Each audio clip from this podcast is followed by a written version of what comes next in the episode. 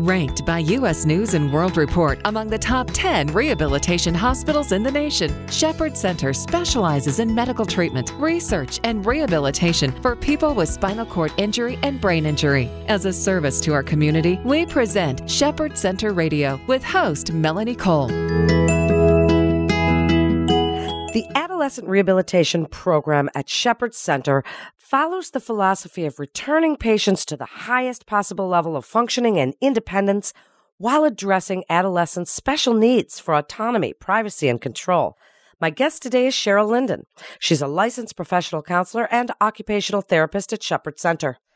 Cheryl, let's start by talking about the prevalence of adolescents that need specialized treatment for brain and spinal cord injuries what do you see most commonly? Well, Melanie, it's a variety of reasons why kids end up here. Uh, oftentimes, you'll see an increase in the summertime with outdoor sports, um, extreme sports that kids participate in. Uh, still, oftentimes, car accidents, uh, kids kind of pushing the limit, uh, which brings kids into the Shepherd Center with brain and spinal cord injury. Then tell us a little bit about the adolescent program and some of the hallmarks of it. What do you feel are, are really special parts of it that can help adolescents going through this? Um, Melanie, I think one, uh, one of the big things is that we keep all of the adolescents together. Uh, they're all generally housed on the same wing, on the same floor, so that they get to hang out with their peers and have that all important peer interaction. We also participate uh, every Friday in something called Fun Friday, where we drift away from the mundane everyday rehab and do something specific uh, for adolescents. We might go to the movies, or we might go on a, a outing somewhere like to the aquarium, or we might take the kids. Uh, if there's filming in town, we often get invited to go on the set. So something that's a little bit different. Um, also, because they are in school, we take into consideration that that they need to stay up on their school uh, work as well. So as long as it's not in the summertime, they're participating in school while they're doing therapy, and they're often in class with other uh, adolescents in school, so they have that same kind of peer interaction. Also, when they transition back to school, we have one of the therapists go with them on the first day and have a program called No Obstacles where we talk about that transition back to school and the kids can decide for themselves do I want my friend to come to that meeting? Do I want the whole school there? Do I want just my class? And get that sort of awkwardness out of the way so that they can jump right back into school what a wonderful way to reintegrate them. So uh, while we're talking along those lines, speak about that psychosocial aspect. So that first day they go there with a counselor. And as you said, it could be so awkward and they want to learn and they want to get back involved in schools and activities. How hard is that for them to remake friends, keep some of their friends after a traumatic injury such as brain and spinal cord? Tell us about how that all works for them.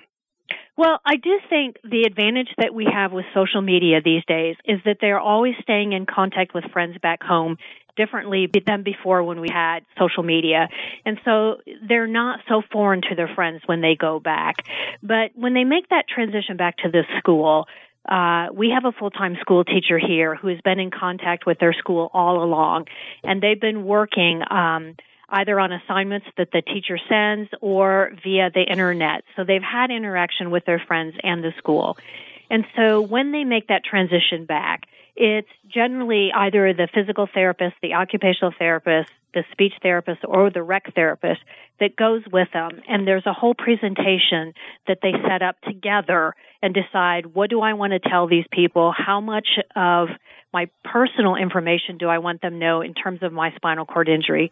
So not only does the student themselves get sort of an easier transition back to school, but the other friends at school can ask their questions and get all of that sort of social awkwardness out of the way the first day so that people can more easily transition and get back into not only the academics, but back with their friends and doing things that they used to do. Along those lines, are you seeing their friends feeling awkward to them? Are you seeing their friends responding well, offering to help or hang out? What, what do you see as far as that part? I think friends, for the most part, are very accepting. Um, if the if the uh, adolescent has a very high level of injury and may be on ventilation or in a power wheelchair, sometimes that's a little more awkward for people because they're not sure what to say and what to do. But it, oftentimes the friends come here and visit, and those that do that really quickly learn that hey my friend is still the same. They're just sitting down now. And oh, there might be a different way that we play basketball or there might be a different way that we go hang out, but it doesn't mean that we can't. And I think having some of that education and seeing that it's okay to have questions and they can ask their questions of their friends and their friends can take charge of, their life at that point, I think that makes that transition much easier. But it is at times awkward because this might be their first experience with somebody with a disability. How interesting. And, and what about the camaraderie among the teens that are experiencing this together? Tell us a little bit more about the program and some of the teen outings that you offer. Well, the program is very, very pro uh, developmental. And, and what I mean by that is we try to get the kids back involved with things that they did prior to their injury. So the Shepherd Center is a pretty laid back kind of environment. As the counselor, I'm not typically in my office with the kids. We may go out to lunch together. I may go on the outings with them as well, where we're participating in the Atlanta Braves games, or we might be going to the soccer games. Um, and so that's a time for them to be out and about with the other teenagers where they maybe don't feel so conspicuous because they have other kids with them. We are always up for pranks around the hospital. Uh, as a matter of fact, we have a 14 year old in here now who we've already started pranking the CEO and other people in the office. So we encourage those activities that kids do anyway. And I think that helps them with the transition back into their life where their spinal cord injury or their brain injury doesn't have to take the number one place all the time, if that makes sense. It totally does because when you just described it, it normalizes it for them. If they're able to it even sure do things like that to the CEO, they're then they feel like they are now a part of a community and they're not going to get reprimanded. It's fun. It normalizes it. So how do the families and siblings play a role? How are they involved? Well, when you work with an adolescent, you automatically work with the parents. And so oftentimes we are spending as much time with the parents as we are with the kids. But we do have a policy here where parents do not come to therapy because we want the kids to be able to establish a relationship with the therapist separate from their parents on their own. As a counselor, I meet with the families all together as well. And oftentimes when siblings come up over the weekend, if I know ahead of time they're here, I will spend time with the siblings because the injury may have happened to their brother or sister, but it does impact the whole family. So if you think about this as a uh, a cog wheel, you know every person in the family is a piece of that cog, and so everybody is impacted. So we do try to pull in family and friends, extended family, um, when they're here, so that we can help the whole family adjust to this type of injury. You seem so passionate and wonderful in your job. Cheryl, tell us a little bit about how you developed the particular approach that you have that helps you connect with younger patients that are going through so much? Well, I started out here um, in 1988 as an occupational therapist, and I think what helped me as that transition from an OT into counseling was I had the physical part of the brain injury and the spinal cord injury piece down from working in the gym on the floors with patients. So I think that brought to me a little bit more knowledge about knowledge about what everybody is going through on a day to day activity that as a counselor I was able to pull those pieces in. It also helps that um, there are some things I can do as an occupational therapist that I wouldn't be able to do had I not had that degree. Uh, and by that I mean some of the kids who are on ventilators, I can take them outside. I can take them places because I know how to manage their vent care. Whereas if I didn't have that background, I couldn't, and I wouldn't be as involved, I don't think, with the kids.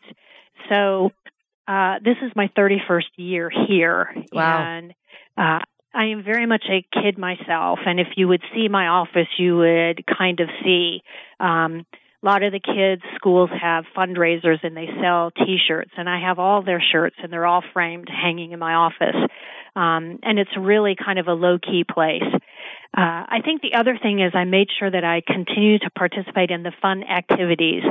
For example, we're having a fashion show this Friday, and it's our seventh annual fashion show, and it's for the adolescents um, to really showcase themselves as they move through their injury level. And um, it's turned into kind of a big deal. Uh, that's an event that I MC, and certainly uh, we bring a comedic aspect to it. Um, we have a haunted house we do every year. I participate in that. I try not to be, oh, you're going to see the counselor in the office. Much of my work is done with the kids outside of here.